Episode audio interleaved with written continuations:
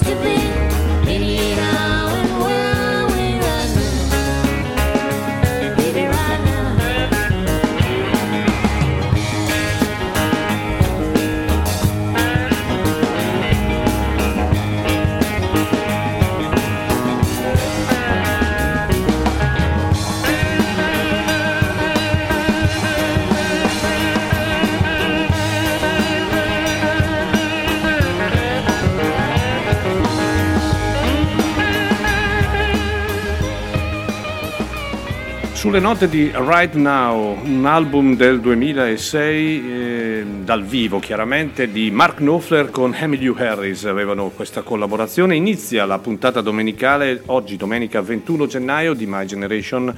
Maurizio Mazzotti in compagnia del mio caro, caro amico Nicola Bignami, grazie dell'invito. È un, sempre un onore eh, passare tre ore, prima di tutto ascoltare grande musica, poi parlare di tante cose e, e con Nicola, perché ci conosciamo da una vita, lui oltre ad essere un grande cultore di musica è anche un, un, signor musicista che ormai da tantissimi anni calca le scene bresciane e non con eh, chitarra e basso, o basso e chitarra. Soprattutto basso. Soprattutto basso. E quindi è un onore. Questa mattina Abbiamo eh, così un'idea buttata lì, eh, non ci vogliono tante, tante, tra virgolette, menate per ascoltare tre ore di grande musica, soprattutto se è musica dal vivo. No?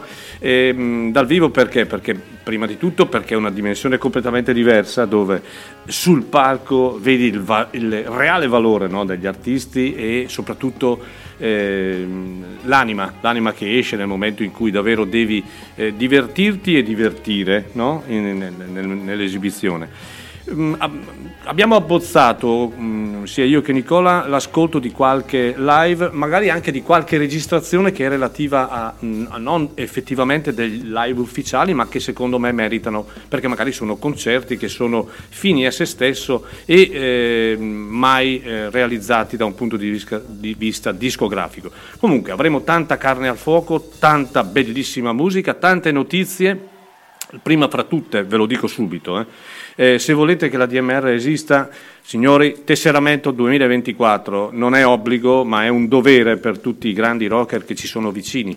Noi ormai da 28 anni esistiamo, da 4 anni esiste questa meravigliosa radio, eh, per, per la continuità, per il futuro. Ehm, 30 euro vi chiediamo attraverso un eh, semplicissimo bonifico e le coordinate le trovate sul nostro, sul nostro sito che è www.admr-chiari.it riceverete a casa eh, sia la tessera sia la registrazione in CD del concerto di Natalie Merchant appunto dello scorso 18 novembre. Il mio amico caro Nicola, la prima cosa che ha fatto quest'anno, o meglio questa mattina nell'entrare, mi ha detto ho fatto il bonifico e mi sono tesserato.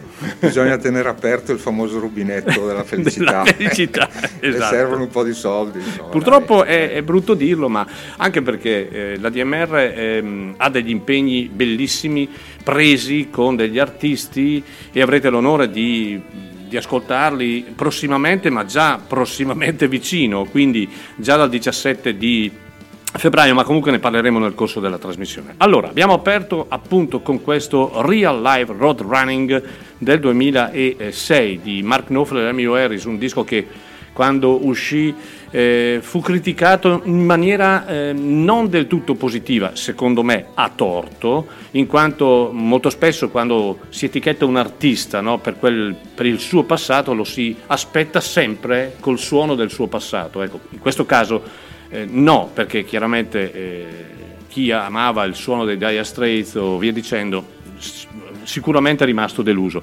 Qui è un, un, un, un universo di musicalità americana, in, in, anche con delle derivazioni irlandesi, con Mark Knopfler che ha sempre amato un certo tipo di musica e Emilio Harris che è un personaggio legato estremamente alla musica tradizionale americana. E abbiamo aperto così. Adesso la palla a te. Allora, io voglio iniziare, innanzitutto ringrazio Maurizio perché eh, l'idea di fare una trasmissione sui dischi live eh, mi piace molto. Io ero uno di quelli che quando entravo in un negozio di dischi e volevo comprare qualcosa di una band che non conoscevo, cercavo il live, il live, il il live perché lì vedi proprio eh, la potenza espressiva di, di, una band. È vero. E volevo iniziare con un, con un artista che secondo me, cioè nella mia mente, è classico artista live, non so come mai, mm, forse perché da ragazzo eh, comprai eh, il suo disco degli Ottuna, ecco, eh, grande diciamo, band, diciamolo, che era un disco live eh sì. Eh, intitolato Ottuna, è un album del 70 e poi rividi questo artista, sto parlando di Jorma Kaukonen ovviamente, uno dei grandi, nel 99 durante un suo tour eh, lo vidi in un barettino vicino al centro commerciale sì, di Erbusco. Eravamo in sei ricordi? probabilmente, esatto. in sei o sette. In, in un trio, in formazione un... particolare. Mike Falzarano c'era. Mike Falzarano. E Pete Seals, me eh, bravissimo, bravissimo concerto splendido, era, esatto. un, era una, una, specie di, di eh, era un'inaugurazione di un locale, me lo ricordo perfettamente. C'era strapieno fino al momento in cui ha cominciato a suonare Yorma. Nel momento in cui ha cominciato a suonare Yorma sono scappati tutti. Eravamo rimasti in sei. In sei. In e, sei. È proprio quella tournée lì ho questo disco. Eh, Yorma Kaukonen Trio live appunto con Michael Falzarano e Pete Sears e andiamo a ascoltare un pezzo che si chiama San Francisco Bay Blues, un classico di Jesse Fuller. Jorma Kaukonen.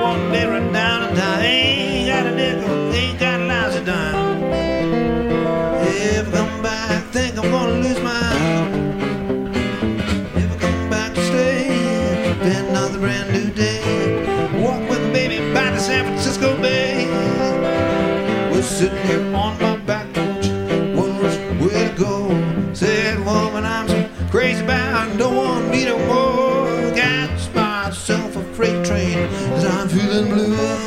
Right all the way to the end of just uh, Meanwhile, in the city, just about to go insane. Well, I thought I heard my baby. She used to call my name, baby, ever come back to stay. Another brand new day, walking with my baby by the San Francisco Bay.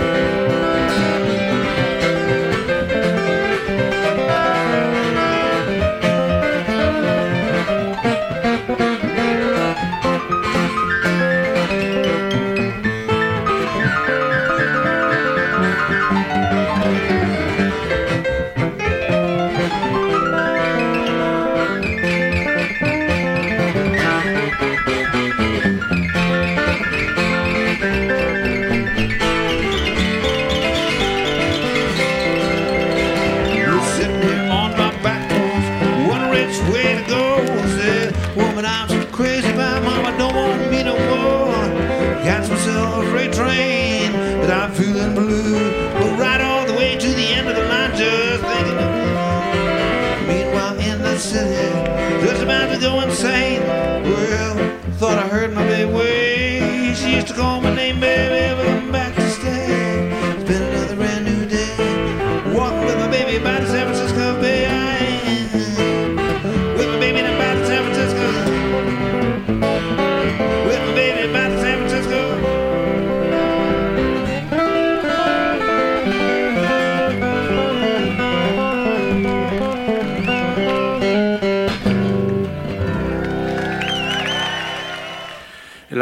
La, grande mano di Giorma, eh?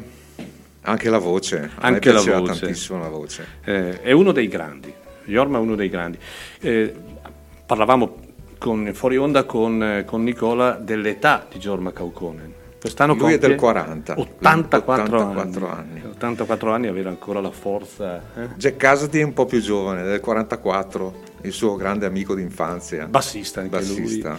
che Bassista. tu conosci bene, direi. Conosco Hai- abbastanza bene, Esatto. no, no, li conosciamo molto bene anche perché sono persone che hanno comunque fatto la storia della musica, ma eh, senza eh, strafare da un punto di vista caratteriale. no? Hanno mantenuto quella grande professionalità che hanno, ma anche quella grande umiltà proprio di, eh, di suonare indipendentemente dal numero degli spettatori, ad esempio come in occasione, l'occasione che hai citato tu, ma eh, in qualsiasi situazione. Credo, mm, s- mm, se non erro, che Jorma Conan qualche anno fa eh, abbia aperto eh, una scuola di chitarra in una fattoria, non so in che stato.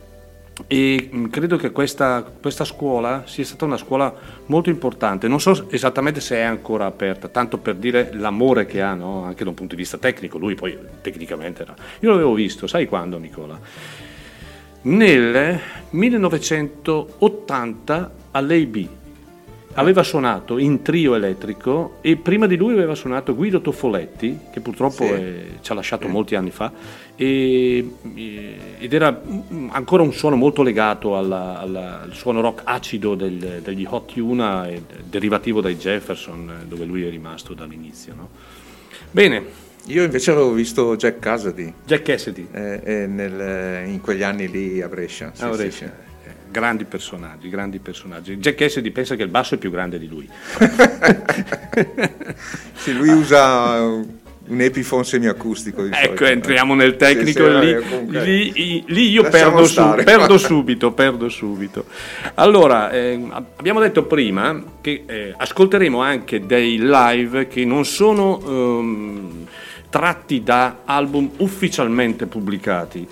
Eh, Iniziamo subito con un artista che so che a Nicola piace molto, un artista che purtroppo e anche un po' improvvisamente ci ha lasciato l'anno scorso, un chitarrista di grande riferimento, prima di tutto perché ha fatto parte di una band storica di hard rock, erano gli White Snakes, e poi perché eh, lui tecnicamente è spaventoso, un grande amante anche di Rory Gallagher.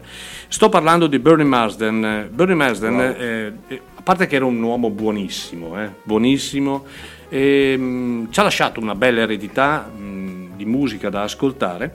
Mm, Casualmente ho eh, captato e ho registrato questo concerto che ha, mm, lo, lo- lo riprende da un, eh, da un locale londinese che si chiama il Big Easy Covent Garden. Questo è un concerto registrato il 2 agosto del 2014. Allora, un palco che probabilmente il nostro palco qui è, è lo stesso, no? quindi un piccolissimo palco eh, con gente che disturba, mangia, beve, vedi i camerieri che portano da, da bere, da mangiare, ma lui imperterrito in quattro, formazione a quattro, quindi chitarra, basso, batteria e tastiere, tastiere erano, erano giù dal palco perché non ci stavano, esegue un concerto davvero strepitoso. Io l'ho registrato ed è giusto fare ascoltare anche queste cose perché sennò restano sempre nell'anonimato e a meno che uno sia un appassionato di quell'artista non lo vai a beccare. Allora, Have You Seen, è una canzone, eh, sono 8 o 9 canzoni in tutto in questo concerto che ho, ho ripreso. E Have You Seen è la canzone che voglio presentarvi e un consiglio, eh, gustatevi davvero la grande tecnica di Bernie Marsden.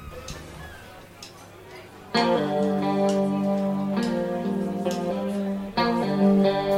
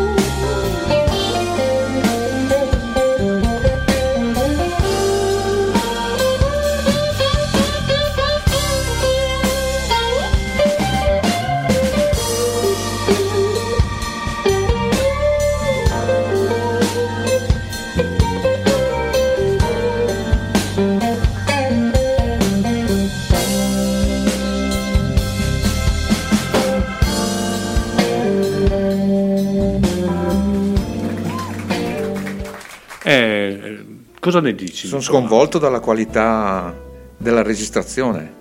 Ehm, allora, effettivamente la qualità è altissima ed è per questo che mi ha, così in maniera sbalorditiva, mi ha colpito e l'ho, l'ho poi trasferito su file, diciamo. E eh, ehm, eh, ovviamente l'immagine dà una, dà- ti dà anche una, una visione più completa no, del concerto e dell'intensità, ma soprattutto anche della coesione che c'è nel gruppo, no? questi altri musicisti che non conosco perché in questo concerto devi andare a scoprire le canzoni, non c'è una set list, non c'è nulla. C'è solo la grande mano di Bernie Marsden. Comunque Bernie ha, ha proprio il soul, il blues nel sangue. Esatto. Ho scoperto che ehm, poco prima di morire aveva realizzato un concerto in un festival dove a un certo punto sale sul palco anche Gio Bonamassa. E eseguono un paio di pezzi insieme, allora la- la- la- il risultato è che dal punto di vista tecnico Bonamassa è assolutamente ingiudicabile, nel senso che è un mostro sacro, ma la differenza fra i due la fa l'anima, il cuore. Bernie Marsden eh, nel momento in cui suona emana calore, emana sentimento legato al blues, Joe Bonamassa emana tecnica, Eh, Gio Bonamassa è un po' freddino. è un po' diciamo. freddino. Eh, indiscutibile dal punto di vista tecnico. quello sì. Assolutamente, assolutamente. d'accordo, d'accordo. Allora, ne, ne ascolteremo ancora di queste realtà che poi non sono ufficiali. Ecco, eh, come dico ogni domenica, prendete nota, andate a scoprire anche voi. Ci sono, c'è un, un archivio impressionante no, di artisti con dei concerti anche registrati molto molto bene che, eh, che eh, hanno solo bisogno di essere visti ed ascoltati. Un tuo amore. Un mio amore, per chi mi conosce sa che impazzisco per questa artista americana. e mm, non vedevo l'ora di, di mettere un, un suo brano qui alla DMR, anche se so che c'è una, una trasmissione, l'epopea del country rock, che spesso, che spesso mette Sì, questa artista. Sto parlando di Linda Ronstadt. E, mm, qui la registrazione non è proprio delle migliori, però siamo nel 73, siamo a, a Sausalito in California il 18 novembre del 73, quindi il periodo diciamo è quello post eh, Stone Ponies. Eh, Linda ha appena pubblicato Don't Cry Now eh, per la Asylum Record. Era il periodo in cui mh, la Asylum aveva tutta questa squadra legata Esatto. a questo filone no, californiano, Esatto, no? esatto. David Geffen. E andiamo a ascoltare un pezzo di Jackson Brown, si chiama Rock Me on the Water. Lei è? Linda Ronstadt.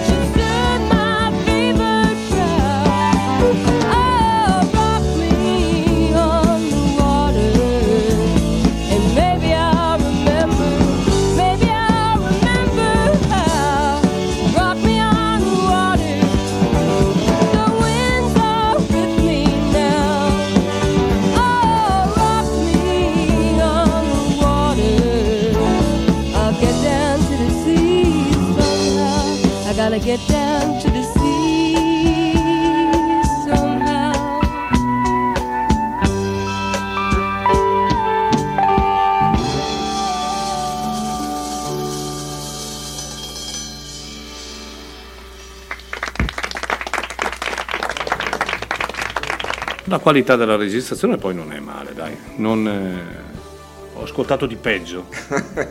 Ho ascoltato di peggio.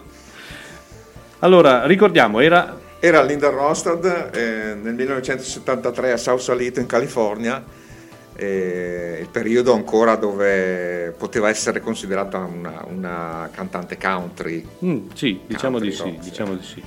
Beh, sai, anche in quel periodo, anche prima, no, Willie Nelson era etichettato come il musicista country. Country. Poi eh, la realtà è che poi ci ha, ci ha confermato esattamente l'opposto, nel senso che sì, è ovvio, la musica tradizionale, eh, gli americani la- la- Volevo ringraziare Monica che ci sta ascoltando, che secondo lei eh, il mio amore per Linda Ronstadt è attribuibile a lei, non so come mai, cioè, vabbè, me l'ha fatta conoscere un po', sì, esattamente. Quindi Eh beh, grazie. Monica. Grazie Monica, bravissima. No, sto dicendo di Willie Nelson che poi comunque ha confermato di avere un'universalità di musica impressionante, eh, gente che è capace a fare di tutto. Allora, adesso invece ascoltiamo un artista che io fino a mercoledì della scorsa settimana non conoscevo. Eh, peccato, ma non è mai troppo tardi, anche perché questa è una realtà che poi andando a scoprire ha pubblicato diversi album. Sono nati come una band rock californiana. Ascoltandoli bene, ehm, direi che si percepisce molto la loro cultura della musica degli anni 70.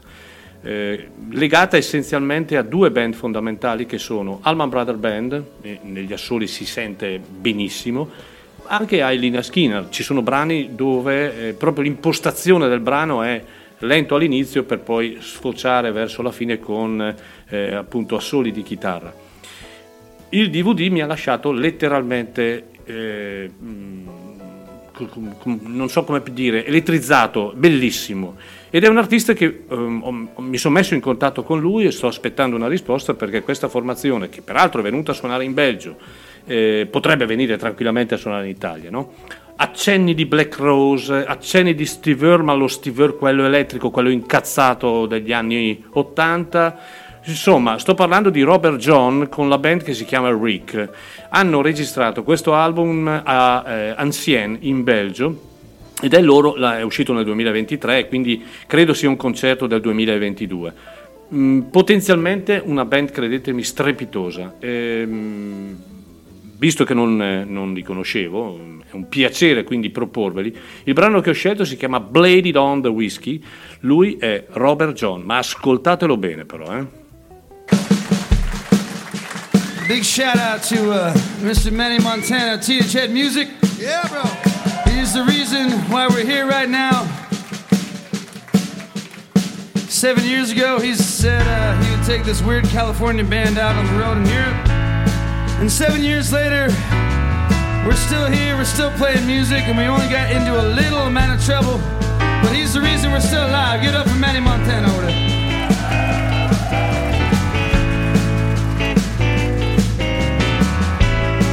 And song is called Blame It on the Whiskey.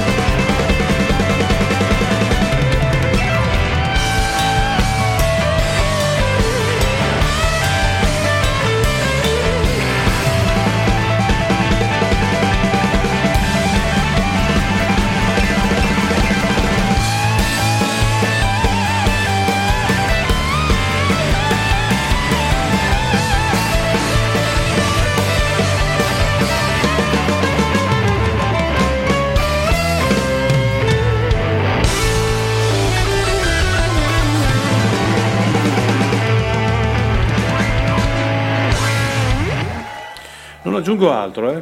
Ma io aggiungo che li dovresti portare a Chiari, questi qua, perché sono bravissimi. Sono... Non aggiungo altro. ehm, la struttura di questa canzone assomiglia veramente a una struttura di una canzone degli Skinner degli anni 70, dove alla fine c'è, questa- c'è questo sfogo no, eh, della chitarra solista con, eh, con- una grande tecnica, peraltro, perché il chitarrista è veramente molto. il chitarrista solista, ma sono tutti bravi. In primis lui, eh, questo personaggio che si chiama Robert John, con la sua band, che sono definiti gli Rick, hanno pubblicato diversi album, si sono formati intorno al 2010. Hanno pubblicato un 7-8 album, questo è il loro ultimo doppio dal vivo che è stato registrato in Belgio e mi è piaciuta la copertina, ahimè perché non l'ho conosciuti prima, ma non è mai troppo tardi Nicola. Eh, davvero. Eh, sarebbe un... eh, beh, chiaramente in Italia non hanno un- assolutamente popolarità, ma comunque visto che ho letto hanno questo, questo tour manager europeo,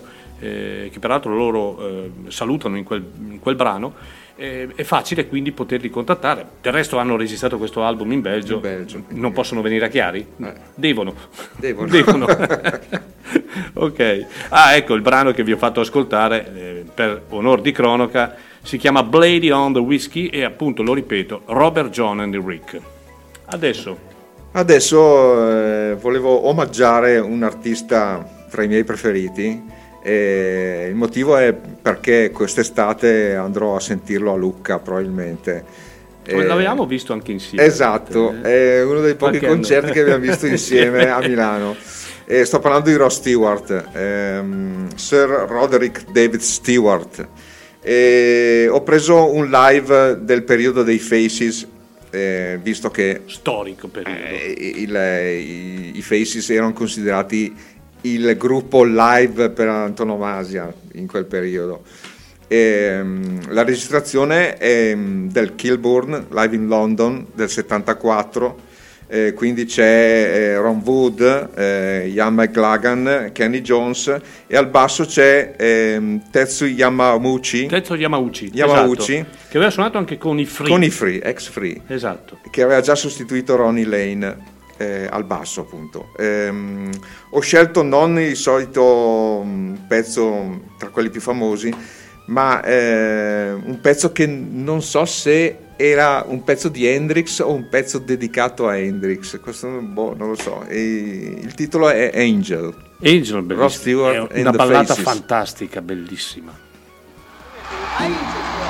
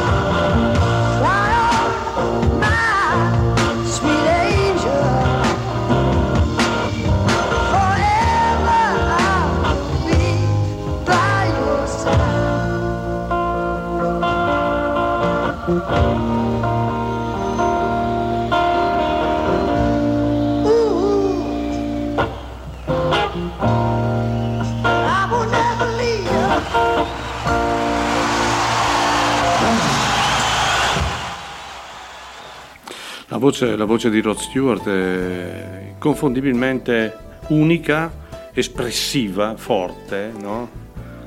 La bellezza dei live, che senti anche la gente cantare Eh. Sì, in sì, coro, è bellissimo. Eh beh, l'abbiamo detto prima, no? il, live è la dimensione eh, vera, reale, eh, proprio di- di- delle- delle- delle- del sentimento della musica che l'artista, che la band porta sul palco. no? E poi a maggior ragione quando c'è eh, un contatto diretto con il pubblico. no? Poi i live dei Faces erano delle feste. Eh, delle feste, sì, sì. Ci sono artisti, per la verità, che anche dal vivo mantengono quella freddezza e quel distacco dal pubblico, no?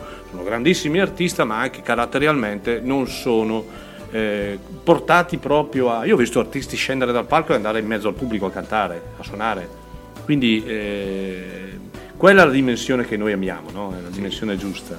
Tra l'altro in questo album c'è la presenza di uno dei nostri preferiti Esatto. artisti che... In un paio di brani eh, c'è la presenza di Keith Richards. che già, Che già era molto amico di Ron Wood. E, e, beh, mm, mi è capitato di leggere una cosa molto simpatica. No, eh, Keith Richards non è nuovo a uscite pazzesche, uscite eh, così eh, molto simpatiche e originali, devo essere sincero. Eh, credo che eh, al- all'alba degli 80 anni abbia vissuto una vita che in pochi credo abbiano vissuto. Ah, Lo penso anch'io. da- in, questo po- in questo vissuto ci metto tutto chiaramente, Certo. ma proprio tutto. E, mm, ha, ha- postato un po' bellissimo dove c'è scritto fare sesso alla mia età è molto più eccitante perché non puoi mai sapere se sta per arrivare un orgasmo o un infarto.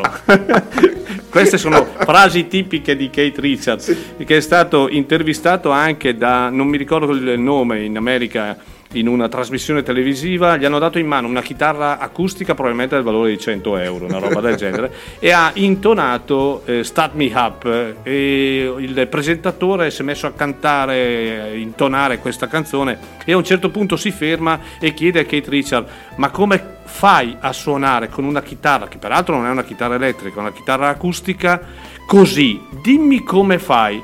Ebbene Kate Richard ci pensa e dice non lo so. Pazzesco. Pazzesco. Allora, eh, parlando di storia, hai parlato benissimo di Rod Stewart, dei Faces, eh, formazione stellare.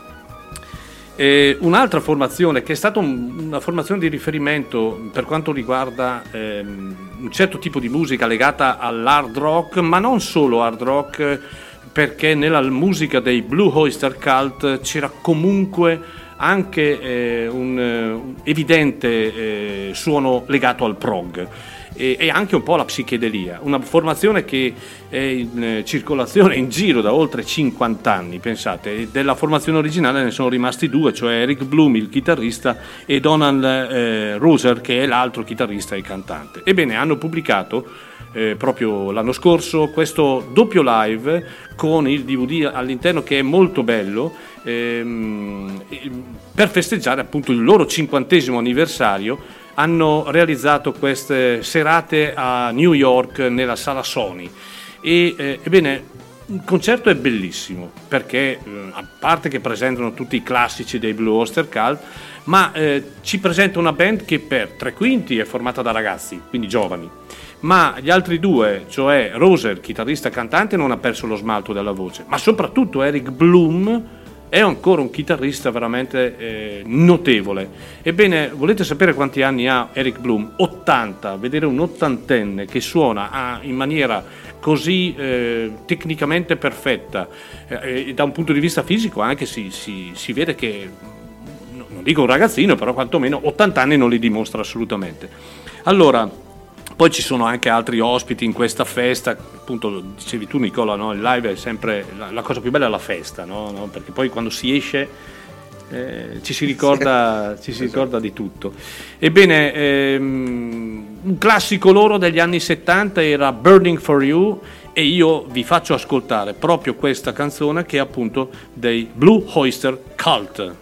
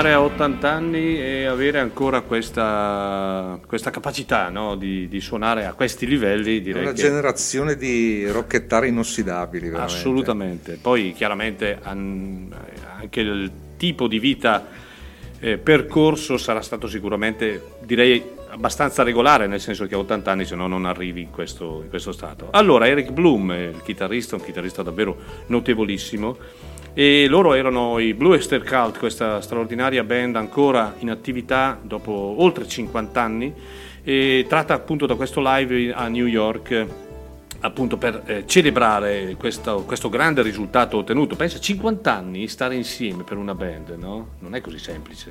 È difficilissimo. È difficilissimo. Eh, io l'ho pubblicamente detto, i Beatles hanno stravolto il mondo della musica, hanno stravolto la musica, la storia, ma la loro vita di band è durata 9 anni. Pensa agli Stones che sono insieme da 60 anni. Cioè, io credo che sia veramente molto complicato, no? Bisogna avere davvero delle grandissime qualità, no? E trovare ancora stimoli dopo 50 Più che una 60 band anni. devi essere una gang, come diceva Sì, Mauro è vero, Zambellini. È vero, sì, è vero. Salutiamo. Mauro Zambellini che ha pubblicato un, al- un libro molto molto interessante eh, su Tom Petty insieme a Grompi e avremo qui, eh, ad- pardon, a Denti, Denti, eh, a Denti e avremo- lo avremo in studio prossimamente proprio per parlare sia di Tom Petty, del libro, non parleremo di calcio ma però per evidenti Quello motivi, sicuramente. ma in ogni caso avremo ospite Zambellini. Allora, sono le, eh, quasi le 10, ricordiamo eh, che siete all'ascolto di ADMR Rock Web Radio, Nicola Bignami e Maurizio Mazzotti per questa puntata dedicata a espressioni live, fortemente, fortissimamente live. E ehm, vi ricordo subito che esattamente il 17 febbraio avremo il concerto straordinario di Israel Nash, uno dei rocker in eh, netta crescita dopo l'uscita anche di un album direi notevole, Ozark Care, e eh, arriverà a Chiari all'auditorium delle scuole primarie. Di posti non ce ne sono ancora molti per la verità e di questo ne siamo felici.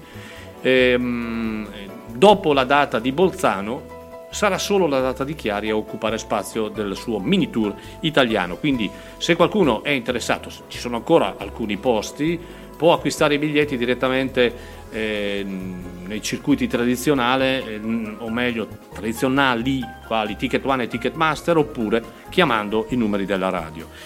Altra cosa, eh, per chi non si fosse messo all'ascolto alle 9, l'ho detto subito, Tesseramento 2024 che per noi è un'operazione al di là delle battute fondamentale. Prima di tutto diventate soci di una grande realtà che eh, compie quest'anno 28 anni e poi sostenete in maniera inequivocabile tutti gli impegni economici per una stagione che è densa ancora di grandi appuntamenti oltre allo sviluppo della radio che è in co- costante crescita. Il, ehm, per tesserarvi andate sul nostro sito www.admr-chiari.it troverete l'IBAN per fare eseguire un bonifico di 30 euro, riceverete a casa eh, il- sia la tessera che il CD del concerto di Natalie Merchant dello scorso 18 novembre. Importante, segnalate per cortesia nome, cognome e indirizzo, altrimenti non riusciamo a eh, avere eh, appunto a, pot- a poter spedire il, eh, la, la busta.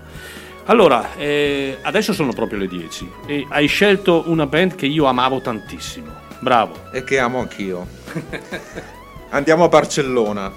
Barcellona, Spagna, ottobre 1987. E si- e c'è il- è la festa più importante della, della città, eh, si chiama la festa della Mercè, in onore della Madonna della Mercede. E in quell'ottobre dell'87 eh, ci suona un gruppo, un gruppo di- da San Francisco, i Flaming Groovies. Qualcuno nas- se li ricorda? Eh? No, perché poi mi scrivono, eh, perché come ha scritto prima, apro una parentesi, Giovanni da Verona mi ha detto porta i Blue Oyster Caltachiari che viene anche a piedi, no? Non è un'operazione impossibile Giovanni, te lo dico, eh. Scusa. Gli forniamo le scarpe. Gli in portiamo le scarpe giuste, esatto. Quindi eh, stavo parlando dei Flaming Groovies, un gruppo nato nel 1965 e che si è sciolto nel 90. Qui stiamo parlando del- dell'87 e fu l'ultima occasione eh, di vedere i Flaming Groovies dal vivo. e fu la, mh, la performance in cui eh, ebbero eh, la quantità maggiore di persone a sentirli. Si parlava di 70.000 persone a Barcellona quel, quel- quel giorno Quella data.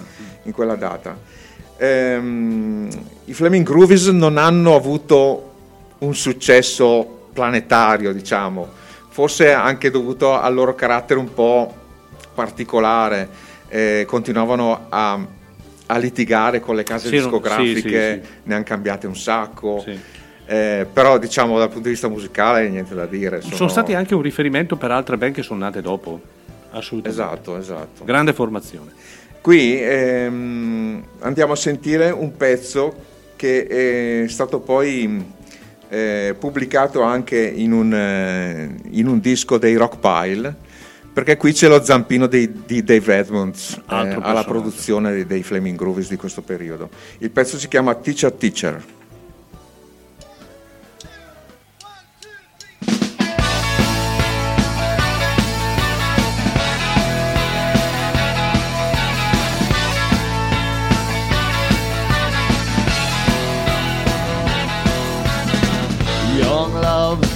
Teacher's pet, teacher's flush, apple red, bringing you every day, begging for what I praise. I put aside the foolish games, I'm running high, calling names. School's out, bells will ring. Now's the time to teach me everything. Teacher, teacher, teach me love. I can't learn it fast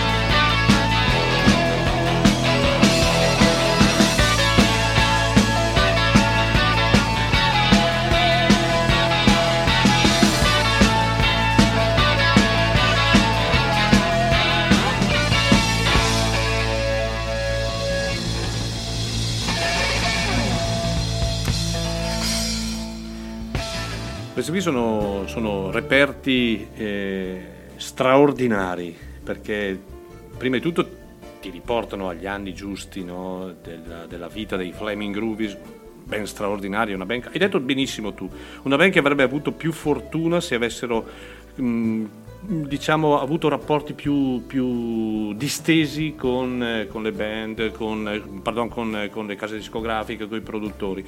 Ci sono però questi caratteracci no, che litigano. Pensa che il loro primo album fu autoprodotto da loro, fondarono una casa discografica apposta e, e vendette 2000 copie. Eh. E quindi causò poi l'interesse delle varie case discografiche. Sì, sì, perché effettivamente è così, cioè una band che era nata negli anni, a metà degli anni 60, quindi con, con inflessioni musicali che derivavano dal, dal sound della California, ma anche dall'Inghilterra, hai citato dei Redmonds eh, con i Rockpile, eh, dove militava anche Nick Love, erano anni in cui c'era davvero tanta voglia di scoprire no, e di proporre, erano gli anni giusti, diciamoci francamente, erano gli anni giusti. Bene, bene, bene. Allora, ehm, eh, in America questa è una band che ha avuto un successo importante, una band anche in questo caso casca a fagiolo perché è una band che eh, si è formata mh, verso credo la fi- metà anni 80, eh, si è sciolta nel, 2000 eh, nel 95 per poi riunirsi, insomma eh, sono quelle band che eh, hanno quella famosa difficoltà a coesistere, eh, ne parlavamo prima. Però è una band che su, quando sale sul palco eh, fa paura, fa veramente paura. Perché? Perché è una classica rock band con tanta tanta inflessione musica anglosassone e soprattutto anche irlandese, le gig e via dicendo. E le sentiamo Allora adesso. mi piace di sicuro. No, beh, sicuramente ti piace, loro sono gli Hooters. Gli Hooters hanno pubblicato parecchi album. Credo uno degli album più belli sia questo semplicemente live che è stato registrato in Europa esattamente il 2 e il 3 dicembre del 93, cioè qualche anno prima proprio di sciogliersi. In questo album c'è anche una bellissima versione di Blowing the Wind di Dylan, ma soprattutto c'è la forza, c'è la potenza, c'è la, la grinta di una band che sul palco non ha bisogno di, eh, diciamo di altro e eh, io adesso però vi devo mettere la numero 8 di qualcosa Nicola che sono ah, eh, no no sono pronto sono pronto, pronto? sono pronto sono Ok. pronto perfetto allora ascoltiamoci gli Hooters con, questa- con questo brano che è un po' lunghino, magari non lo ascoltiamo tutto, eh, si chiama 25 Hours a Day, loro sono, ripeto, gli Hooters.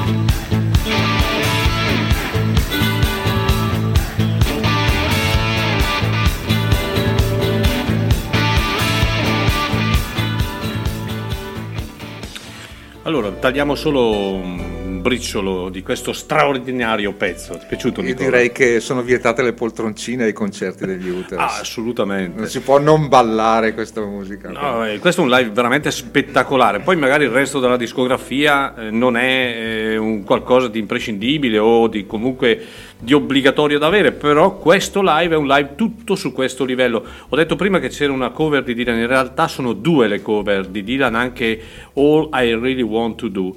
Ma soprattutto quello che emerge da questo album, da questo live, è la, la forza no, impressionante che ha sul palco questa band, i Hooters.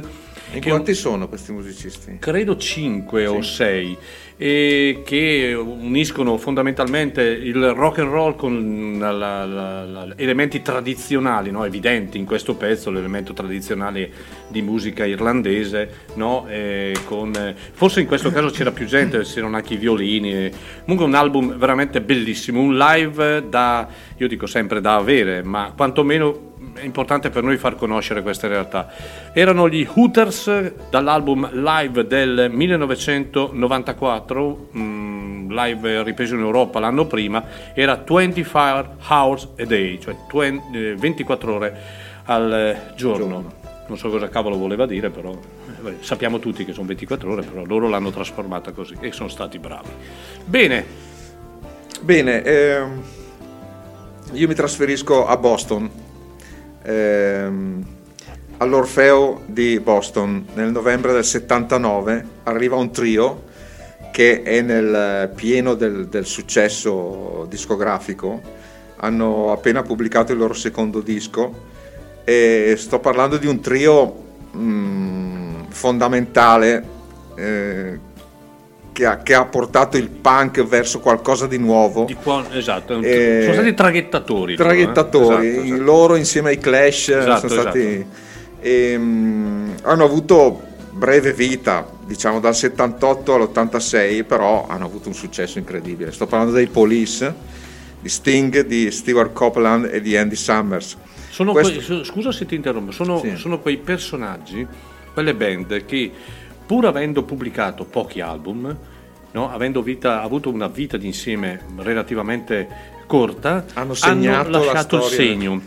Molto spesso mh, avviene- mh, avvengono queste situazioni quando eh, nella formazione ci sono teste calde. Teste calde vuol dire grande personalità di ognuno di loro. E poi porti un sound nuovo. Porti un sound nuovo. Guarda i Cream, ad esempio. I Cream erano tre straordinari eh, elementi. È stata considerata una dei primi, primi supergruppo no, di allora con Jack Bruce, eh, con eh, Ginger Baker e con Eric Clapton, cioè tre fuori classe, no? E quindi lì la vita secondo me è breve, ma in quel breve tu dai Fanno cose tantissimo. straordinarie. È la stessa cosa per loro. Esatto. Scusa se ti ho interrotto, eh. Eh, no, niente, il, ehm, il pezzo che andiamo a sentire ehm, è un pezzo che dal vivo ha una potenza incredibile, eh, ricorda le loro radici punk, eh, cioè, eh, alcuni dicono che i police non sono punk, ma cioè, all'inizio diciamo che la, la- la potenza del punk c'era. Assolutamente sì. Eh, la registrazione anche qui non è un granché, però è... un- L'importante è il contenuto. eh. Esatto, e il contenuto c'è da dire qualcosa anche sul con- No, che Andy Summers qui non, non, eh, diciamo che non è una delle sue performance migliori, ecco. Eh, vabbè. Cioè, però è, fa- è un bellissimo reperto Ok, storico. E il brano che ascoltiamo? Il brano è il, eh, si chiama So Lonely. So Lonely. So Lonely. Ok, ascoltiamoli.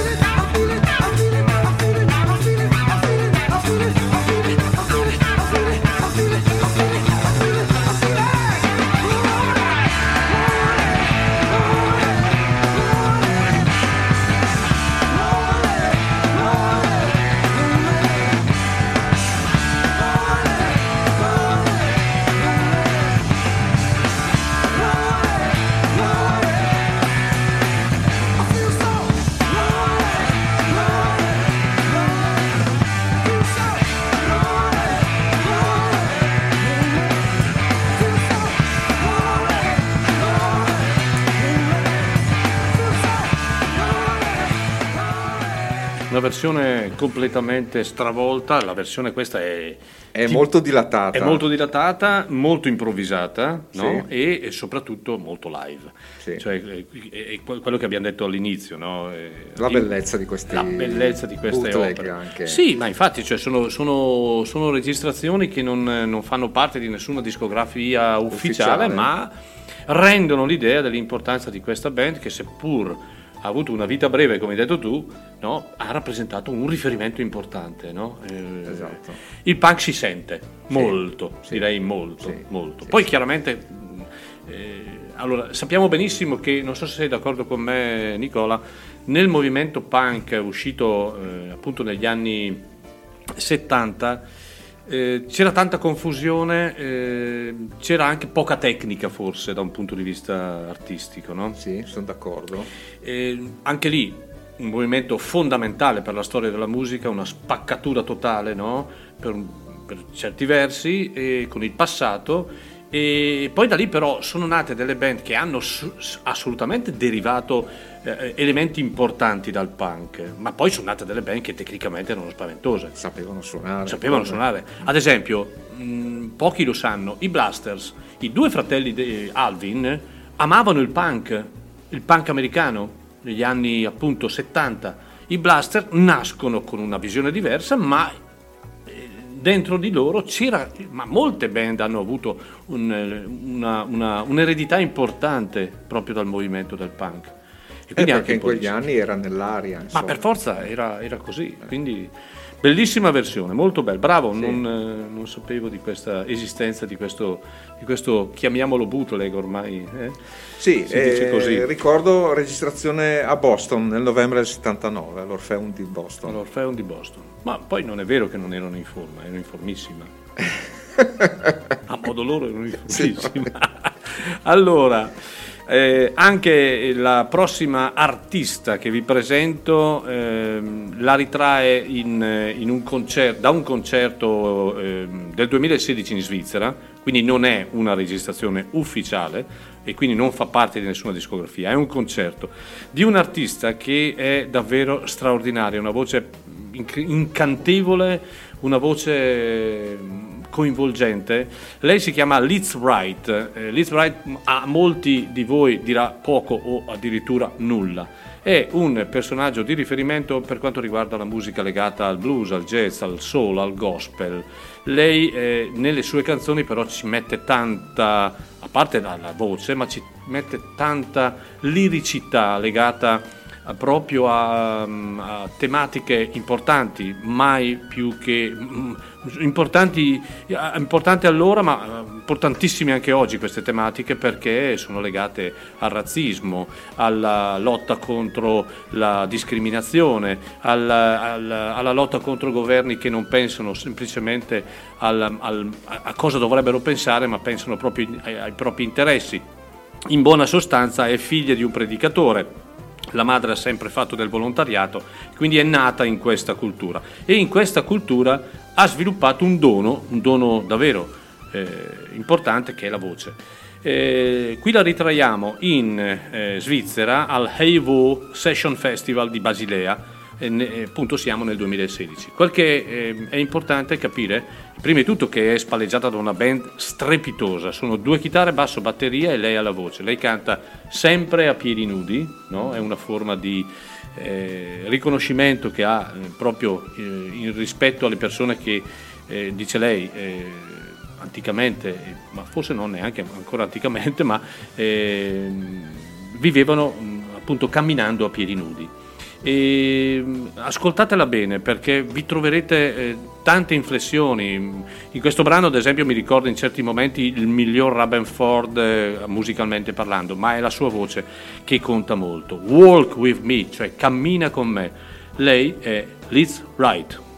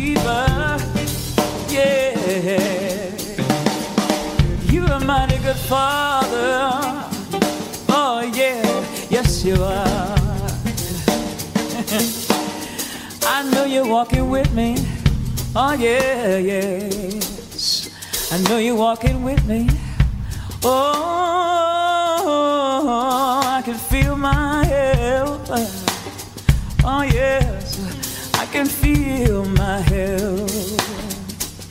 Oh, my help coming from the Lord. È l'impostazione della, vocalmente di una cantante gospel, soul, blues, una, una cantante giovanissima, perché è molto giovane, Liz Wright, ma che ha eh, già una, una tempra da quasi veterana, no? e, e poi soprattutto spalleggiata da una band, Nicola, che è un tecnico, che è un bassista, ha riconosciuto subito il valore di questo Grande famoso di Nick D'Amato, Nick che D'Amato. io non conosco, ma è una formazione di musicisti mh, derivativi sicuramente dal jazz perché lo si sente. Postazione bellissima e questo è un concerto che la riprende nel 2016 in Svizzera, a Basilea. E pensate quante cose fanno nel resto d'Europa, Nicola. E in Italia siamo sempre quasi gli ultimi. Non ho detto gli ultimi, ho detto quasi gli ultimi perché eh, è diventato tutto molto difficile organizzare in Italia, proprio anche partendo dal- dal- dal- dall'avere conferma che certi artisti in Italia vogliono venire e invece trovano le porte chiuse per mille motivi. Però c'è un'isola felice. Però sì, un Che si rubinetto. chiama Chiari. sì, sì, noi vorremmo fare anche molto di più, ma eh, qui si entra in un vortice, in un, in un tema veramente difficile perché eh, purtroppo la cultura in Italia paga poco o, o- non paga addirittura e eh, gli aiuti a livello eh, finanziario sono destinati solo a degli eventi che sono scontati no? e- e in realtà la torta dovrebbe essere, a parer mio, divisa proprio equamente anche in rapporto alla, alla proposta che un'attività come ad esempio la nostra, ma non siamo solo noi, ci sono altre di associazioni, sviluppano costantemente. Noi eh, qui nel nostro- nella nostra cittadina, Chiari, ogni anno, ogni anno esiste una premiazione no, di chi si, eh, si è fatto notare per, eh, per partecipazione, per impegno a livello di associazione. Ebbene nell'anno 2023 siamo tra i candidati e ci fa onore questo eh, per le associazioni o l'associazione di riferimento. Eh, C'è da dire che eh, come qualcuno importante a livello di amministrazione comunale ha detto voi non siete un'associazione che lavora ogni tanto, voi lavorate tutti i giorni, perché la radio funziona tutti i giorni, ad esempio. Poi i concerti vengono, sono tanti, l'anno scorso ne abbiamo realizzati 31, quest'anno abbiamo in programma più o meno la stessa cifra di concerti, quindi sì è vero è un'isola felice, ma questa isola felice dovrebbe essere comunque ossigenata anche da un punto di vista economico. Ecco perché spingiamo ad esempio il tesseramento, il tesseramento è una forma non è il crowdfunding perché devo realizzare un evento, è una forma di sostegno da parte degli ascoltatori e dei soci della DMR proprio perché questo rubinetto continui a sgorgare acqua pulita. Esattamente. Bene. Ma io stavo pensando ad altre artiste che si esibiscono a piedi nudi. Ti viene in mente qualcuno?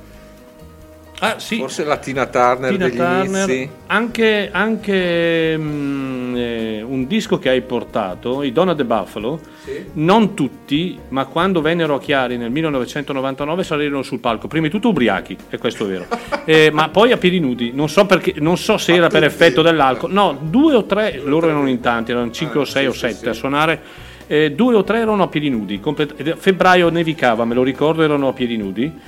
Eh, ecco, però sottolineo, molti di loro erano ubriachi.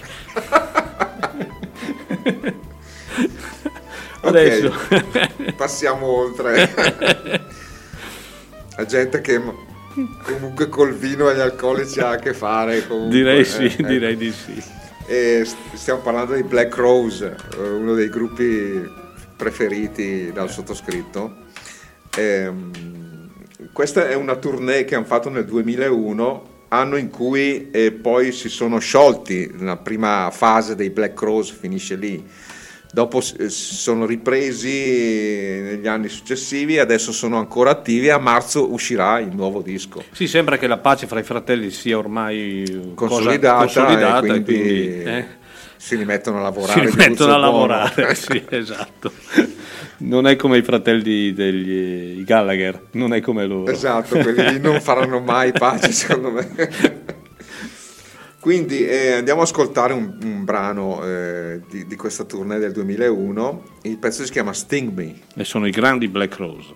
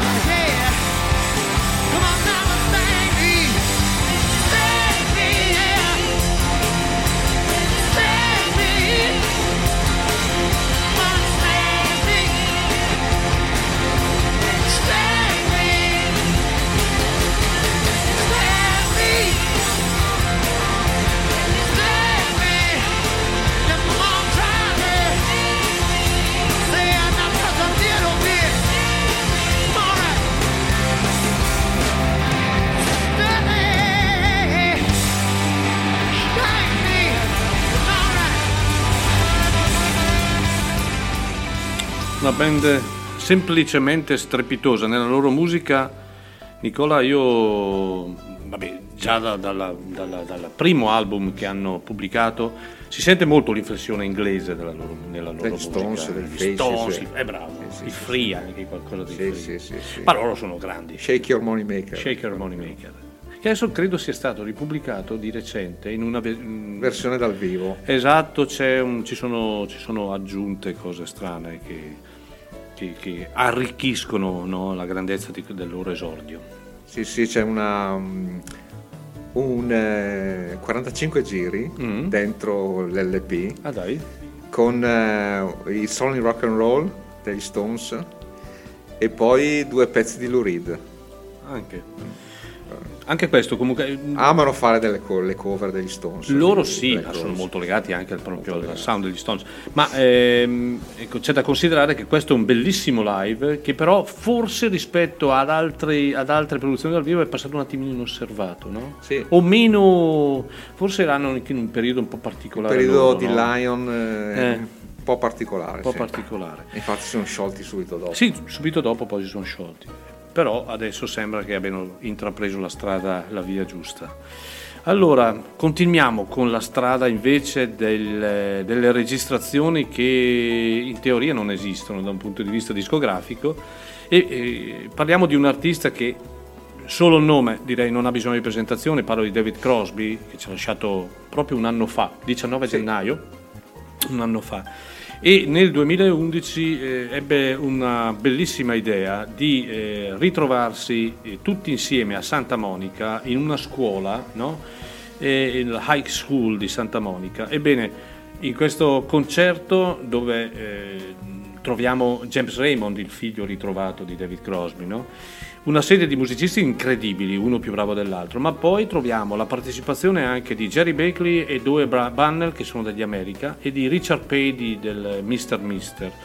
Ma cos'ha di bello questo album? Ha, mm, o meglio, questa registrazione, che poi è un concerto, eh, ehm, registrato a Santa Monica il 9 dicembre del 2011, vede a un certo punto la partecipazione di eh, almeno 50 ragazzi della scuola, eh, chi alla parte corale, chi alla parte orchestrale, a dimostrazione che anche i bambini, anche i ragazzi giovani, possono avere dimestichezza con questa musica. No?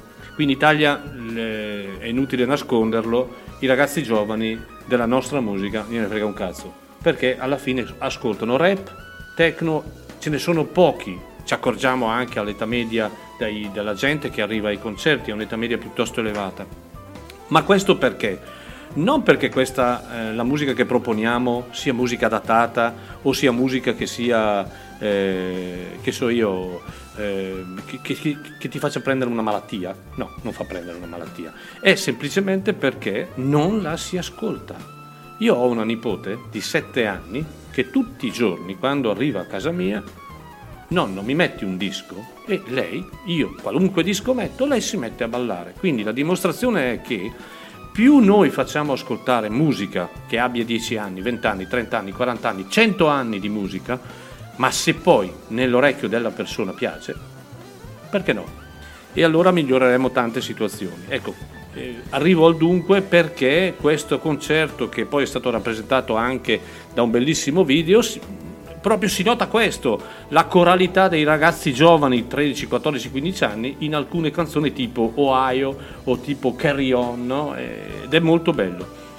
Questo comunque per dire che questo concerto del 2011 di David Crosby è un eh, concerto davvero bellissimo dove eh, si, si- si tocca con mano la passionalità nel ripetere i brani che hanno fatto storia, che hanno fatto storia per loro, per noi, per un certo periodo, è stato un periodo fantastico quello.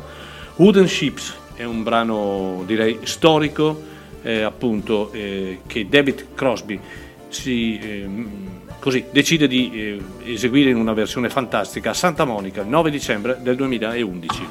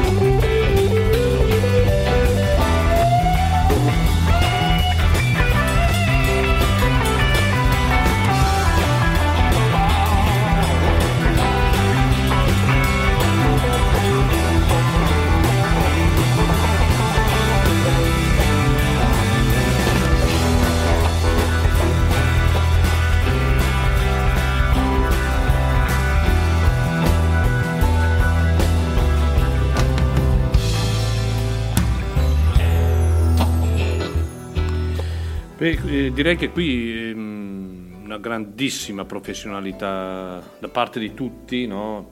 ovviamente eh, in primis chi ha scritto questa meravigliosa canzone, una canzone importante, una canzone pesante, Wooden Ships, eh, appunto David Crosby. Eh, e poi qui c'è una formazione che, di musicisti che onestamente non conosco, sembra addirittura che siano quattro fratelli no? che hanno lo stesso cognome. Manca solo John. Manca solo John Lennon, hai ragione, bellissimo. Stai diventando come Kate Richards. Quindi... Un complimento. No, assolutamente. E David Crosby in questo concerto non è un disco ufficiale, che lo riprende a Santa Monica in questa scuola con la eh, partecipazione appunto dei- di, di tantissimi scolari nella parte corale e orchestrale. Il 9 dicembre del 2011 era un modo per ricordare questo, questo riferimento assoluto della musica, eh, della musica rock mondiale, David Crosby, che ci ha lasciato proprio il 19 gennaio dello scorso anno. È stato uno dei primi, purtroppo, dell'anno scorso a- ad abbandonarci fisicamente. Quindi era giusto ricordarlo, ricordarlo anche veramente con un, con un concerto che ehm, è notevolissimo, ma è anche molto originale, proprio, proprio perché vede la presenza dei ragazzi, dei ragazzi giovani. E lui- cos- cosa rimane a quei ragazzi, A quei ragazzi, che assistono a, ma- scuola ma- ma- a un concerto del genere? Hai perfettamente ragione, ma li vedi che sono talmente coinvolti e lui è talmente contento, ci sono, che so io, 60 anni di differenza tra lui e i ragazzi, ma lo vedi veramente felice no, di, questa, di questa... E addirittura in, in- in un momento del concerto all'interno del teatro arrivano tre ragazzi con tre tamburi e si mettono davanti al palco a suonare il tamburo e lui si diverte tantissimo. Eh, sono cose bellissime. E, mm, non da ultimo, tocchiamo un tasto, non era previsto ovviamente. Noi stiamo preparando un progetto no?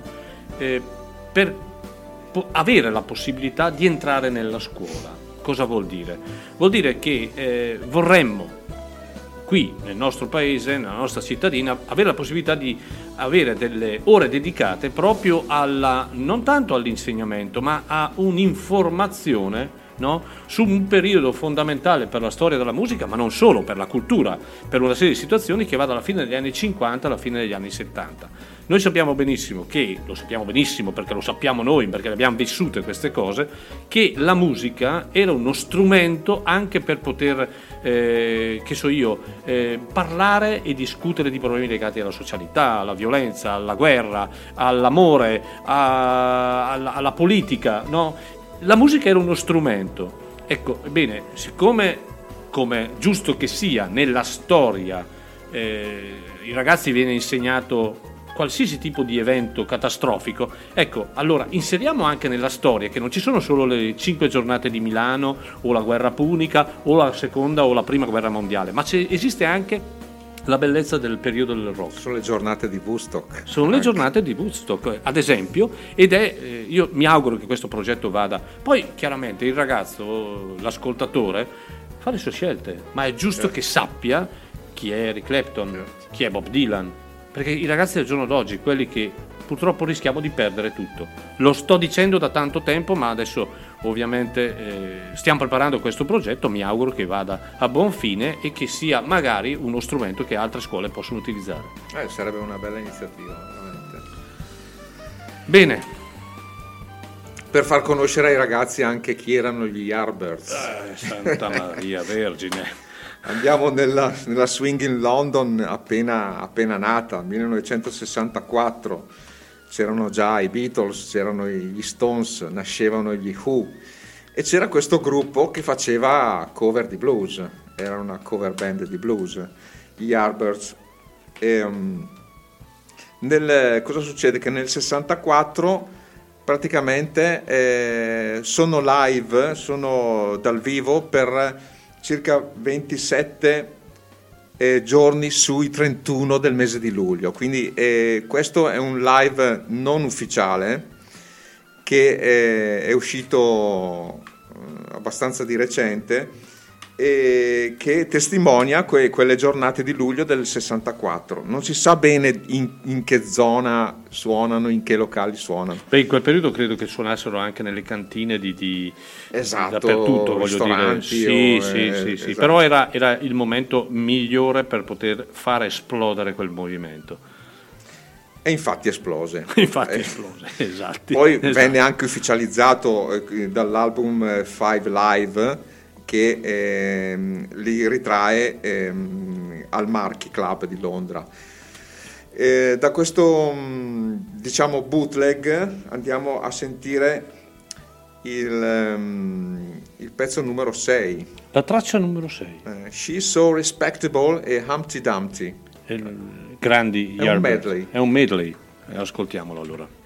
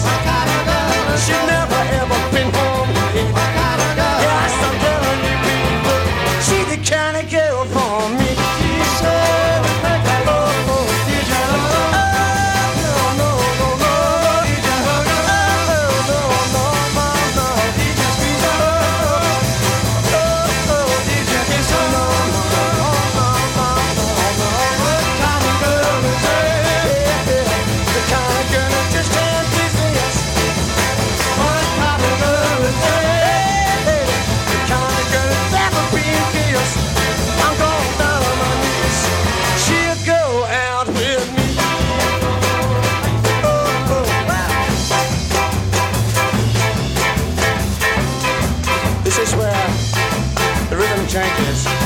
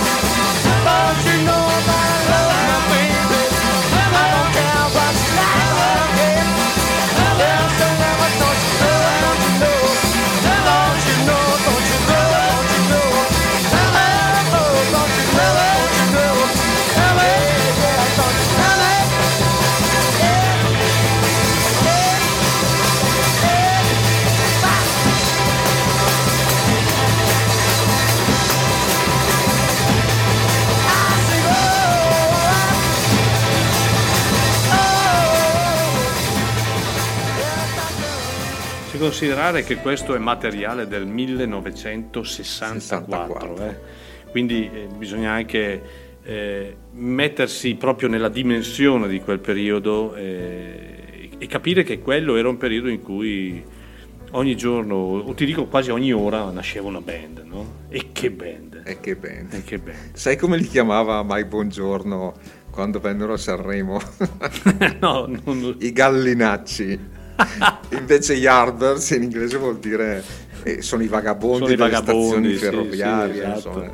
Eh, eh. Comunque vennero anche a Sanremo gli Yardbirds. Ma, eh, allora, la manifestazione di Sanremo eh, per alcuni anni ha ospitato, parlo di tanti anni fa, fior di artisti, Stranieri stranieri, facendoli sì. conoscere, facendoli conoscere al mondo italiano che chiaramente è dedito alla musicalità italiana e ci mancherebbe altro. Da molti anni ormai il Festival di Sanremo è una, una manifestazione improponibile sotto certi punti di vista. Cogli l'occasione perché eh, qualche giorno fa ho letto un post che aveva ehm, eh, pubblicato a suo tempo Franco Battiato eh, proprio sul Festival di Sanremo e diceva eh, il Festival di Sanremo, punto di domanda, un inutile spettacolo canoro perfetto per la TV. O meglio, una demenziale un demenziale varietà televisivo in cui quattro scalzacani travestiti da artisti fanno da balia a grotteschi presentatori, ridicoli direttori artistici e damigelle insignificanti. Stiamo vivendo una sorta di oscurantismo culturale che sta facendo precipitare la nostra società in derive inquietanti. Questo è, una- è un post, è un'analisi di Franco Battiato del tutto criticabile, ma per certi versi, a parer mio, è assolutamente vera. Ah, io sono proprio- d'accordissimo. sono d'accordissimo perché comunque è una manifestazione che non ha più un, un grande valore, ripeto, rispettando chi ama la musica italiana, però eh, è semplicemente diventata anche un- uno strumento di grande business per le case discografiche e proprio per la TV. E quindi quando, quando si entra in un certo vortice la qualità e la cultura mh, è ben poca. Allora, allora, abbiamo lasciato gli Yardbirds, eh, band eh, stratosferica dove nel proprio interno ha avuto delle, delle figure davvero di grande riferimento e, e qui eh, tocchiamo il cuore di entrambi, il mio e di Nicola, Eh, perché già. questa è una band che eh, ha rappresentato un riferimento assoluto, ma direi non solo in Inghilterra, in Europa, ma al mondo, perché è una, una- una- una band straconosciuta, cioè i Dr. Feelgood.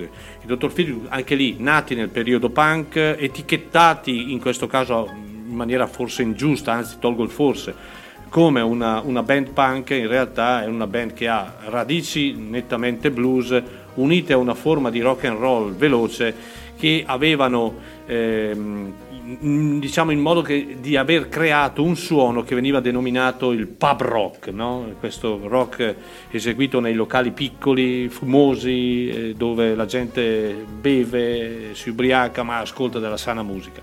Ebbene, il Dr. Feelgood è una formazione strepitosa, eh, capitanata da Libri Lowe, questo cantante che ha davvero vissuto la vita come pochi e gli è durata anche brevemente la vita perché è morto a 42 anni e eh, proprio insieme aveva anche un altro fenomeno che era Wilco Johnson, eh, chitarrista di assoluto valore, grande amico ad esempio di Roger Daltrey degli Who. Ebbene, il eh, terzo album di questa band è un testamento perfetto per il pub rock e per questo tipo di eh, musicalità particolare. Diciamo che poi gli anni a venire hanno, hanno visto formaz- il, il- il proporsi di alcune band come i Nine Below Zero, come gli Inmates come altri che derivavano comunque da un suono legato ai feel good, no Nicola? E, mh, ecco, Stupidity è forse il loro album di riferimento più importante della prima formazione, perché poi i feel good comunque in buona sostanza esistono anche Certo, oggi, ma è- è- per l'amor del cielo è bravissimo il cantante, ma è come se tu togliessi eh, Mick Jagger agli Stones, non è più la stessa cosa. O no? Roger Daltrey. O Roger Daltrey agli Who, non è la stessa cosa. E allora, eh, qui hanno, hanno pubblicato nel 1975 questo straordinario album Stupidity, un album eh, davvero magistralmente perfetto per allora, perfetto anche per oggi. La loro canzone di riferimento, una delle tante canzoni di riferimento, era Roxette, che io amo a- a- anche perché li abbiamo visti parecchie volte con proprio libri loro informazione. Era davvero un animale da palcoscenico. Rocksec, Dr. Feelgood.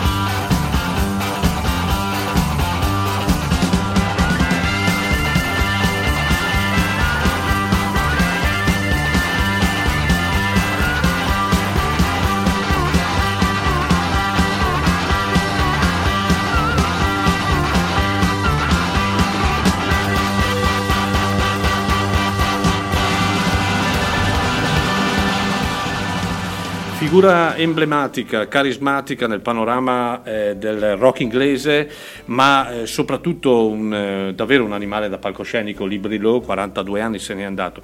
Pensa che eh, eh, lui lavorava, eh, prima di avere un, un successo anche importante come Dr. Feelgood, lavorava da un notaio. Però il notaio dopo un po' l'ha licenziato, sai perché? Perché non si presentava mai in ufficio, in quanto ovviamente i suoi concerti erano concerti di una, di una durata abbastanza veloce, nel senso che i suoi concerti erano un- concerti di un'ora e un quarto, uno- ma neanche un'ora e mezza. Mh, la loro struttura erano che i brani erano praticamente tutti uniti, no? non c'era spazio e in quest'ora lui eh, normalmente, ma nella migliore delle, delle situazioni era ubriaco, nella migliore, fumava un pacchetto di sigarette e poi eh, era uno spettacolo vederlo, chiaramente in, eh, in pochi anni ha dato tantissimo. E mi ricordo ancora che negli anni 80 fu ospite di Gegè Telesforo, c'era una bellissima trasmissione in Rai in quegli anni che si chiamava magari tu ti ricordi, era legata ad Arbore, Gigi Sì, Telesforo. sì, ho le eh, cassette, videocassette. Esatto, e eh, ospitarono il dottor Feelgood Sì. e ospitarono lui, che si presentò incredibilmente sobrio, tranquillo, con un vestito grigio, me lo ricordo, aveva la faccia stralunata nel senso che probabilmente si è detto ma cosa ci faccio io qua? cosa ci faccio io qua? Però con la band fece in due giorni, probabilmente registrarono insieme, ma lo, propor- lo proposero in due giorni. Eh, allora c'era qualcosa anche di particolarmente interessante anche in Rai. Ma infatti i suoi look da concerto sono proprio da ufficio. Assolutamente. Giacca e cravatta. Probabilmente perché diceva tanto non vado Esatto, a letto. non vai in ufficio, No, vai sul palco nei pub. Ma il problema è che dopo non si presentava manco in ufficio e quindi il notaio dopo un po' ha detto vabbè, purtroppo cercati un altro lavoro. Anima punk, anche lui. È un grande, uno dei grandi. Wilco Johnson è uno dei chitarristi più minimali della storia. Tecnicamente, Cioè, lui- la eh, sua telecaster, il cavo dentro lì- Assolut- l'amplificatore. Eh, sì, è vero. e- e- e- e note-. Beh, sono solo riff i suoi. Solo riff? Sono solo riff. Esatto. Quindi, però, però un personaggio Certo anche lui. fascino. Anche lui ha durato, eh, beh, ha vissuto parecchio, anche con una discreta eh, carriera da solista. Sì, sì, Sì, sì, ma era inquietante vederlo però, eh, perché sembrava veramente un, un- un- un uomo da, da film dell'horror. Sì, poi aveva delle movenze da automa. Sì, sempre quelle, avanti e indietro, sì, avanti sì. e indietro sul palco. L'ho visto verissimo. parecchie volte. È verissimo. No, dovete scusare, eh, scusarci voi ascoltatori perché noi ci divertiamo perché chiaramente È l'entusiasmo è a parlare di l'entusiasmo. Dr. Feelgood, assolutamente. Esatto. Un bellissimo entusiasmo anche della prossima opera che eh, hai in scaletta. Sì, una band che ho conosciuto grazie alla DMR. E- Vennero a Chiari nel Sì. 99.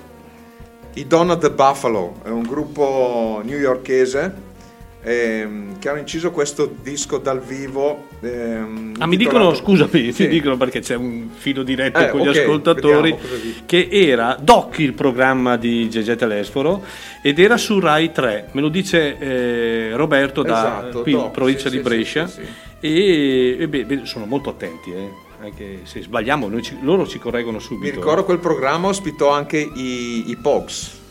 Ah, probabilmente sì, e quello non me lo ricordo però, perché periodo, beh, eh, invitavano gente che non beveva.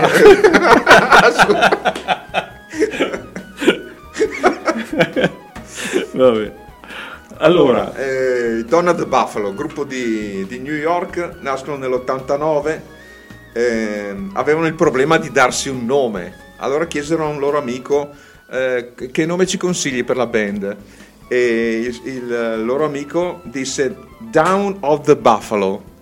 E loro capirono male, capirono. Donna the Buffalo e tennero quel, dis- quel- quel titolo lì. è vero. Da questo disco dal vivo, Live from the American Ballroom, andiamo a sentire eh, il, il brano Family Picture. Donna the Buffalo.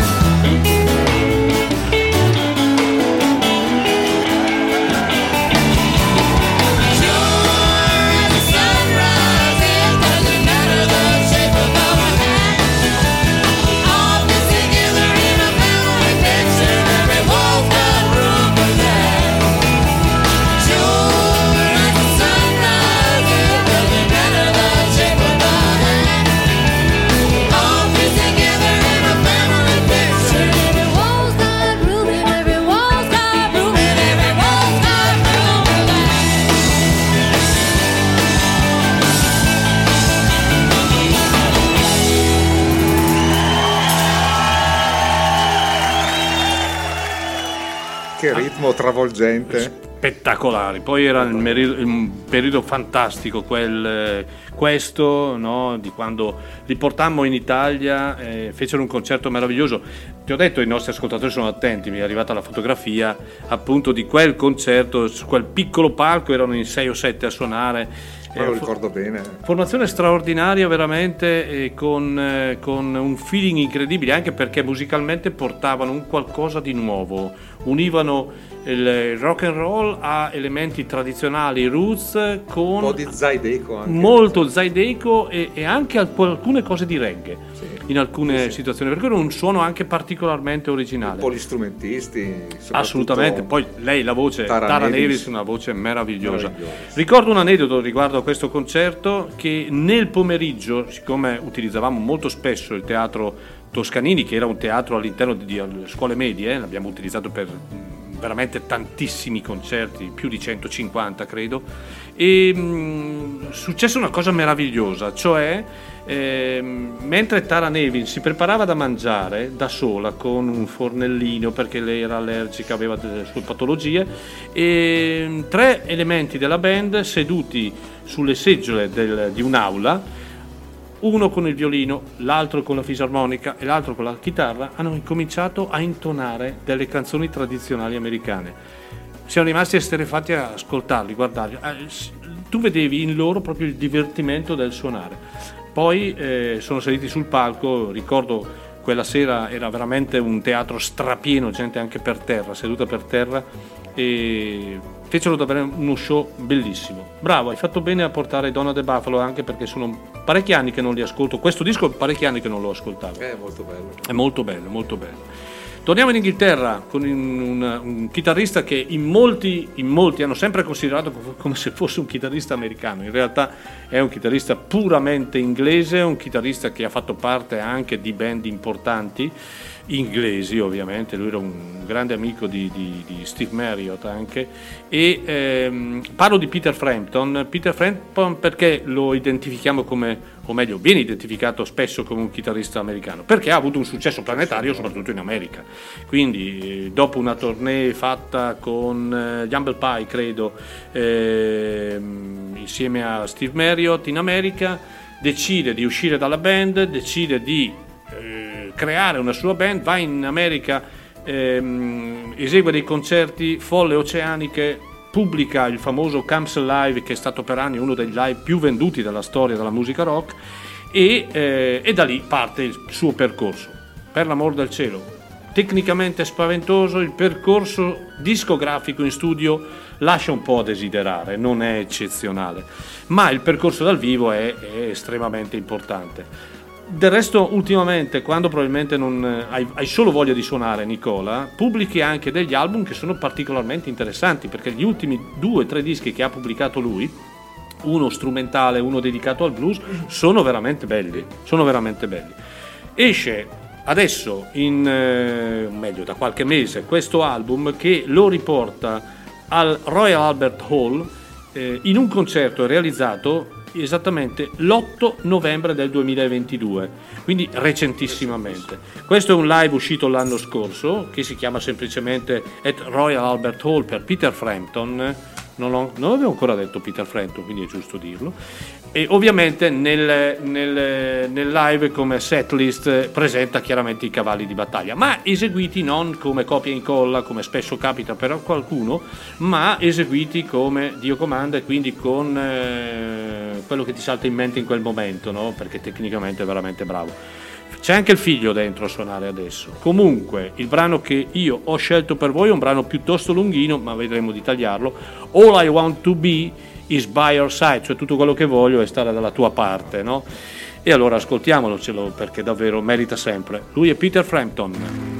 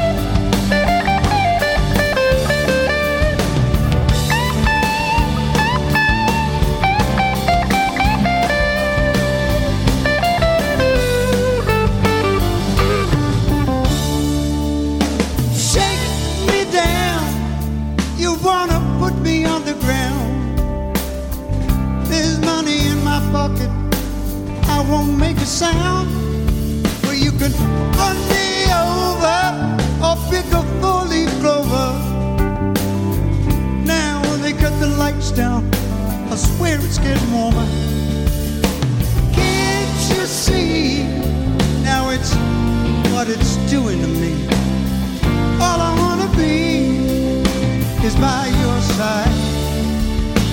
I don't care now that I've, I've lost my head. All I wanna be is by your side. I said.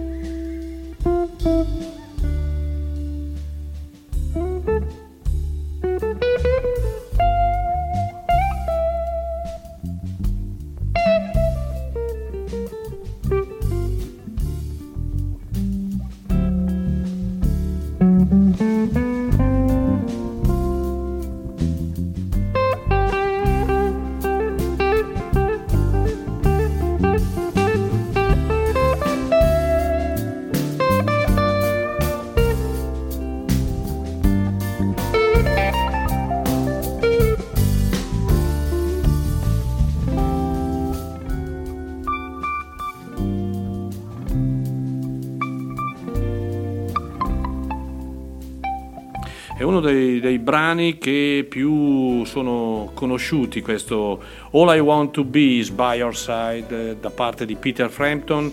Qui lo eh, cogliamo, lo prendiamo dall'album che è stato registrato al Royal Albert Hall in Inghilterra il eh, 9 novembre del 2022, un po' un ritorno a casa lui, no? perché ha praticamente sempre vissuto in America e ci presenta un album eh, direi mh, tecnicamente perfetto, un eh, sincero omaggio ad uno dei chitarristi che ha fatto storia, soprattutto dal punto di vista di fama, no? Eh, più per Peter Frampton che come componente di altre band eh, inglesi importanti. E ci presenta, c'è una bella versione di Georgia on My Mind qui, molto bella, molto particolare, ed era appunto Peter Frampton. Adesso hai fatto apposta, eh? Sì, eh, perché non apposta. vedo l'ora di sentirla dal vivo. Qui a Chiari e quindi ho portato un disco, la sentiamo live eh, da un disco del 2003, eh, live al, al Fillmore East. Eh, si tratta di Lucinda Williams.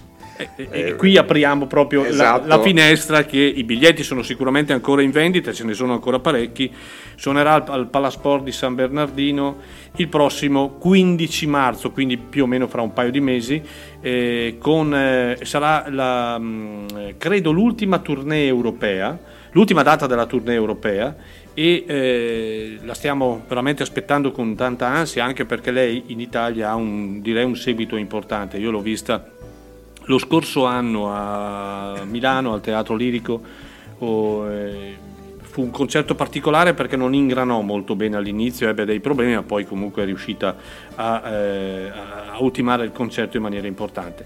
Ora gode di una discreta salute, non so se qualcuno di voi lo sa, ma eh, qualche anno fa ha, ha subito un ictus importante, non può più suonare la chitarra perché, eh, perché non può più, e per una questione proprio di, di- di- motoria e ehm, l'ho vista bere solo acqua ed è quindi sulla strada giusta e quindi però la voce è sempre quella La voce è sempre la quella. voce è sempre quella Ehm, il pezzo che andiamo a sentire è Out of Touch. E peraltro, peraltro è una delle pochissime artiste femmine che ha avuto l'abitudine per diversi capitoli di pubblicare album doppi. Che non è facile perché negli ultimi anni, dal 2014 credo, ha pubblicato sempre album doppi. Lei è credo una delle migliori Ha interpreti. fatto vari tributi anche. Ha fatto, ah, recentemente sì, Stones, fatto tributi- esatto, a Dylan, a Stones, al eh, Southern, a credo al rock and roll, qualcosa A del Tom genere. Petty, suo a Tom grande Petty, amico suo Tom grande Petty, amico. insomma.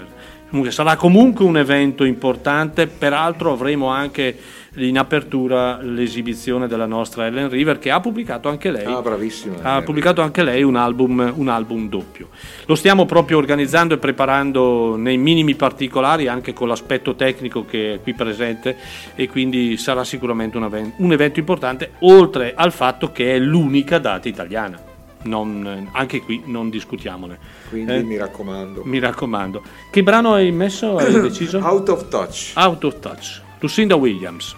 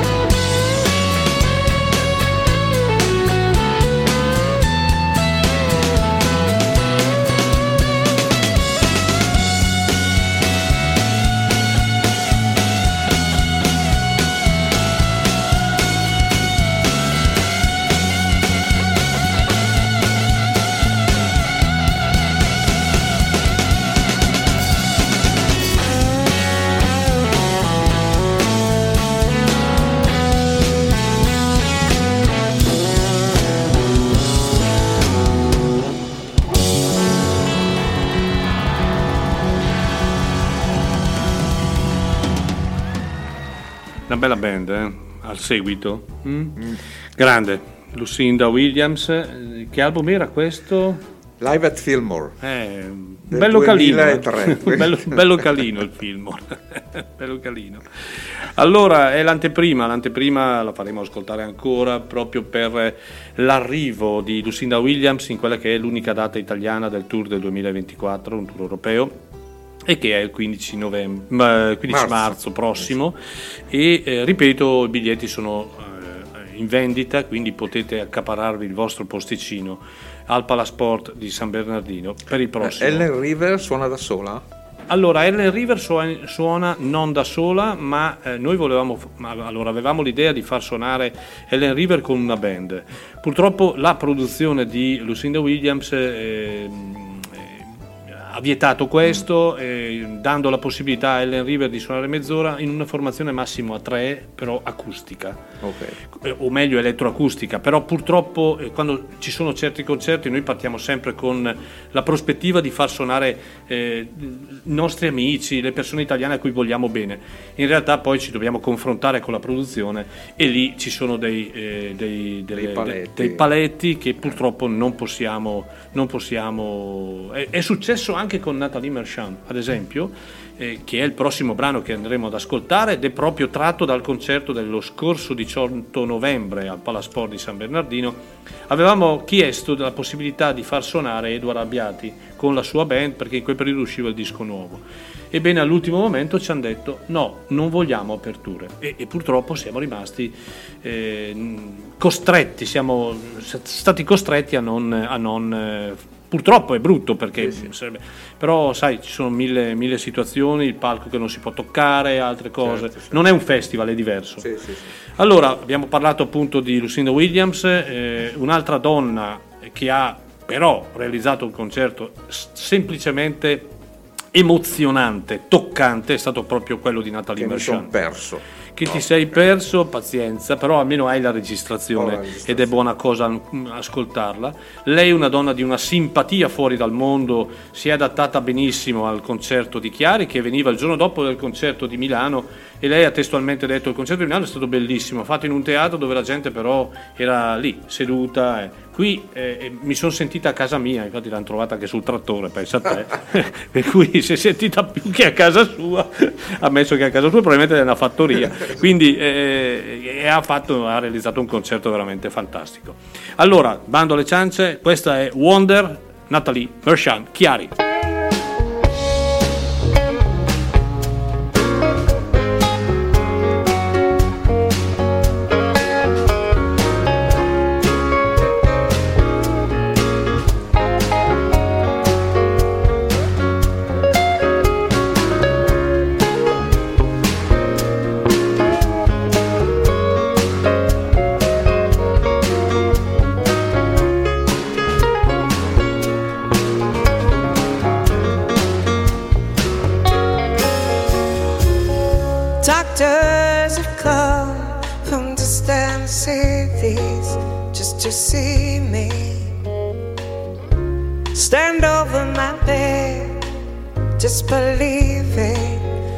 They see. They say must be one of the wonders of God's own creation.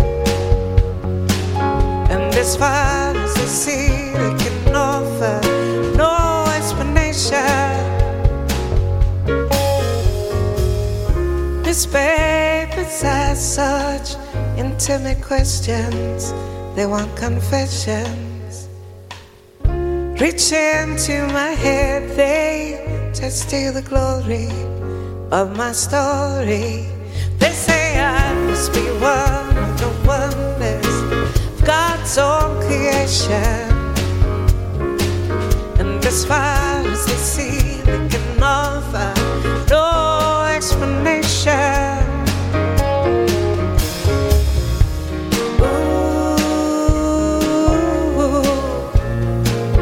Yes, I believe. Faith, smile, and, and destiny.